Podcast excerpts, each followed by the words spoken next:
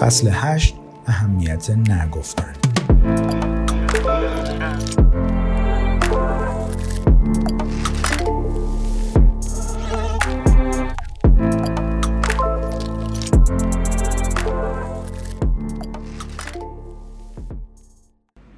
در سال 2009 همه دار و ندارم رو جمع کردم فروختمشون یا گذاشتم تو انبار آپارتمانم رو تحویل دادم و راهی آمریکای جنوبی شدم.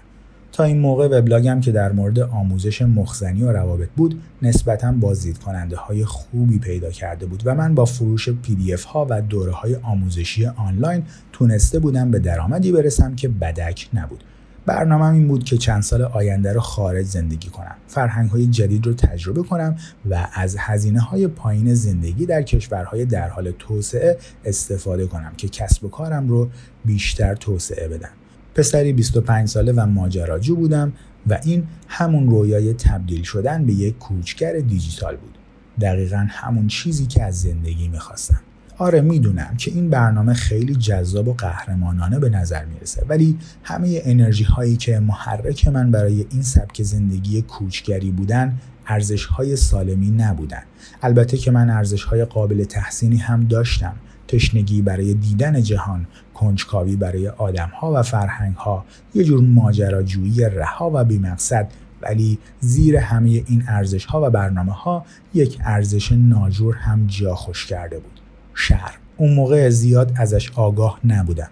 ولی اگه یه لحظه کاملا با خودم صادق می شدم متوجه می شدم که یک ارزش به در نخور اونجا قایم شده.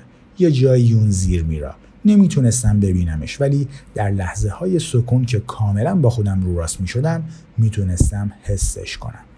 خود بینی اوایل دهه دوم زندگیم و انوگوه های روانخراش دوران نوجوانیم یک سری چاله چوله و اختلال مربوط به تعهد رو درون من جا گذاشته بودن. چند سال قبلش رو به طور افراطی صرف جبران کارهایی که فکر می‌کردم عقب موندم ازشون و استراب های اجتماعی سالهای نوجوانیم کرده بودم در نتیجه حس می‌کردم با هر کسی که می‌خوام می‌تونم قرار بذارم. با هر کسی که می‌خوام می‌تونم دوست بشم. هر کسی که می‌خوام رو دوست داشته باشم. با هر کسی که دلم خواست می‌تونم سکس کنم. پس چرا به یک نفر متعهد بمونم؟ یا به یک گروه اجتماعی یک شهر یک کشور یا یک فرهنگ؟ اگه می‌تونستم همه چیز رو به طور یکسان تجربه کنم پس باید همشون رو به طور یکسان تجربه می‌کردم. مگه نه؟ با این اشتیاق که فکر می کردم به همه دنیا وصلم مثل یک بازی لیله جهانی به مدت پنج سال از این کشور به اون کشور می پریدم. پنجاه و پنج کشور رو گشتم. ده ها دوست و رفیق پیدا کردم و پریدم توی بغل چندین محبوب و معشوق. همشون هم خیلی سریع جایگزین می شدن و بعضی هاشون هم با پرواز بعدی به کشور بعدی فراموش می کردن.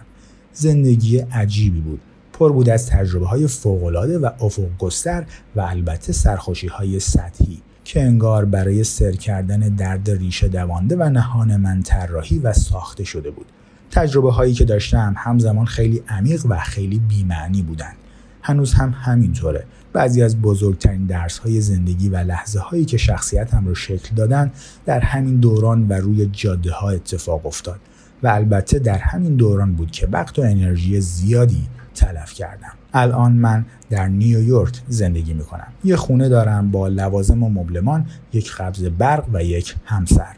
هیچ کدوم از اینها مسهور کننده یا هیجان انگیز نیستن و من همینجوری دوستشون دارم. چون بعد از این چندین و چند سال پرهیجان بزرگترین درسی که از ماجراجویی هام یاد گرفتم اینه که آزادی تام به خودی خود بیمعنیه. آزادی این فرصت رو به آدم میده که به معناهای بزرگتری دست پیدا کنه. ولی به خودی خود لزوما چیز معناداری نیست.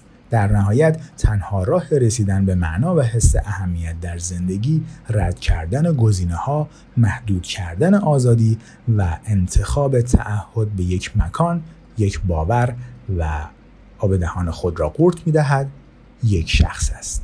من به مرور زمان و در خلال سالها سفر به این بینش رسیدم. مثل بیشتر کارهای افراتیم در زندگی باید خودت رو توی اونها غرق کنی که بفهمی خوشحالت نمی‌کنن. سفر برای من یک همچین چیزی بود. بعد از اینکه خودم را در پنجاه و سومین پنجاه و چهارمین پنجاه و پنجمین کشور غرق کردم کم کم متوجه شدم اگرچه همه تجربه هم هیجان انگیز و عالی بوده ولی تعداد اندکی از اونها اهمیت ماندگاری داشته. در حالی که دوستام در وطن داشتن سر و سامون می‌گرفتن و ازدواج می‌کردن خونه میخریدن و وقتشون رو با شرکت های جالب یا اهداف سیاسی جذابی میگذروندن من داشتم خودم رو از این سرخوشی به سرخوشی بعدی میکشیدم. در سال 2011 به سن پترزبورگ روسیه سفر کردم. غذا افتضاح بود هوا افتضاح بود. برف در ماه می شوخید گرفته آپارتمانم افتضاح بود. هیچ چی سر جاش نبود. همه چی خیلی گرون بود. آدمها گستاخ بودن و بوی عجیبی می‌دادن. هیچکس لبخند نمی‌زد و همه خیلی مشروب میخوردن. ولی با این وجود عاشق شدم و این سفر یکی از بهترین هام بود. فرهنگ روسی یه جوری روکه که اغلب غربی ها باهاش دچار سوء تفاهم میشن. اونجا خبری از مهمون نوازی های ساختگی و تعارف های علکی نیست. اونجا کسی به غریبه ها لبخند نمی‌زنه یا وانمود نمی‌کنه چیزی رو دوست داره که نداره. در روسیه اگر چیزی احمقانه باشه میگی احمقانه است. اگه یه آدمی تخمی باشه بهش میگی تو یه آدم تخمی هستی. اگه واقعا با یکی حال کنی و اوقات خوبی باهاش داشته باشی بهش میگی که باهاش حال می‌کنی و باهاش خوش میگذره. مهم نیست که این آدم دوست تو غریبه است یا کسی که پنج دقیقه پیش تو خیابون دیدی. هفته اول همه اینها خیلی آزاردهنده بود. رفتم سر قرار با یک دختر روس و سه دقیقه از نشستن ما نگذشته بود که با یک قیافه بامزه به هم نگاه کرد و گفت این چیزی که گفتی خیلی احمقانه بود. نوشیدنیم پری توی گلیمون نزدیک بود خفشم طرز بیانش اصلا جوری نبود که انگار دعوا داره. یه جوری گفت که انگار یک خبر پیش پا افتاده بود مثل وضعیت هوای اون روز یا سایز کفش هاش ولی با این وجود هنوز تو شوک بودم.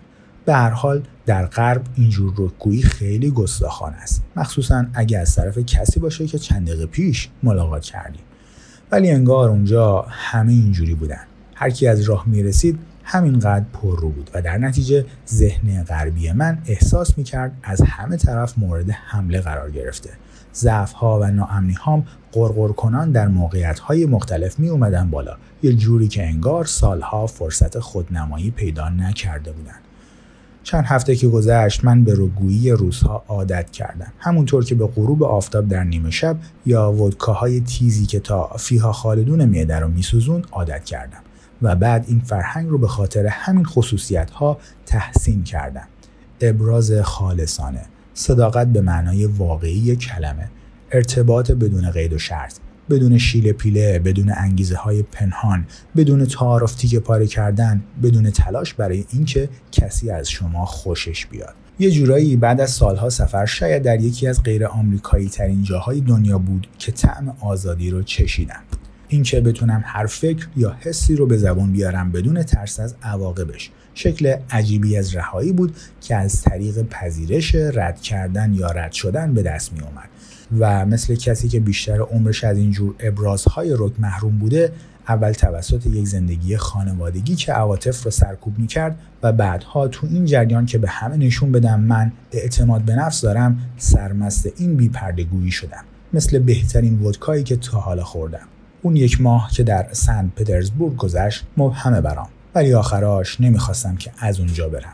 سفر یک ابزار فوقالعاده برای خودسازیه. چون شما را از ارزشهای فرهنگ خودتون رها می‌کنه و بهتون نشون میده که جوامع دیگه می‌تونن با ارزشهایی کاملا متفاوت زندگی کنن و کارشون هم را بیفته و از خودشون بدشون نیاد. این مواجهه با ارزش ها و معیارهای فرهنگی متفاوت شما را مجبور می‌کنه چیزهایی که فکر می‌کردین توی زندگی خیلی ازش مطمئن هستید رو دوباره بررسی کنید و احتمال بدید که شاید روش شما بهترین روش برای زندگی نیست. در این مورد به خصوص روسیه به من یاد داد که ارتباطات چرت و ساختگی علکی مهربون که در فرهنگ خودمون رایجه رو از نوع ارزیابی کنم و از خودم بپرسم که آیا این فرهنگ یه جورایی ما رو در قبال همدیگه متزلزل و ناامن نکرده یا نریده توی صمیمیتامون؟ یادمه که یک روز داشتم با استادم که اهل روسیه بود در مورد این قضیه بحث می‌کردیم و اون تئوری جالبی در این مورد داشت.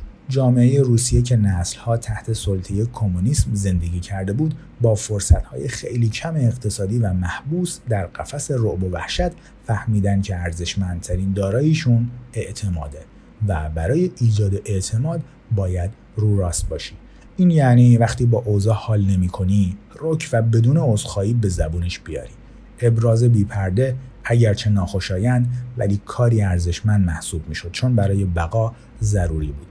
چون باید مطمئن می‌شدی به کی میشه اعتماد کرد و به کی نمیشه و باید خیلی سریع ته توی این قضیه رو در می آوردی ولی در غرب آزاد فرصت های تجاری به وفور پیدا می‌شد. اونقدر زیاد که اگه خودت رو یه جور خاصی نشون می‌دادی ارزشمندتر محسوب می‌شد. حتی اگه اون جور خاص غلط بود و خود واقعیت نبود. در همچین جامعه ای اعتماد ارزش خودش رو از دست داد. ظاهرسازی و جنس غالب کنی به فرمهای به درد بخورتری از ابراز تبدیل شدن. اینکه آدم های زیادی رو به طور سطحی بشناسی خیلی منفعتش بیشتر بود از اینکه آدم های معدودی رو از نزدیک و عمیق بشناسی. به همین دلیل در فرهنگ های غربی این به یک هنجار تبدیل شد که چیزهای معدبانه بگی حتی وقتی که خوشت نمیاد. دروغ های مسلحتی کوچولو بگی و با بقیه موافقت کنی. وقتی موافق نیستی. به همین دلیل آدم ها یاد می‌گیرن وانمود کنن با کسی رفیق هستن که ازش خوششون نمیاد و چیزهایی بخرن که واقعا نمی‌خوان. سیستم اقتصادی اینجور رفتارها و فریبها رو تشویق می‌کنه. ایراد این قضیه اینه که در غرب تو هیچ وقت نمی‌تونی بفهمی که آیا می‌تونی به کسی که داری باش حرف می‌زنی اعتماد کنی یا نه. بعضی وقتا این مسئله بین دوستای صمیمی و اعضای خانواده هم وجود داره. در غرب اونقدر روی آدم ها فشار هست که محبوب باشن که اغلب اوقات آدم ها همه شخصیتشون رو بسته به اینکه مخاطبشون چه کسی هست از نو پیکربندی می‌کنن.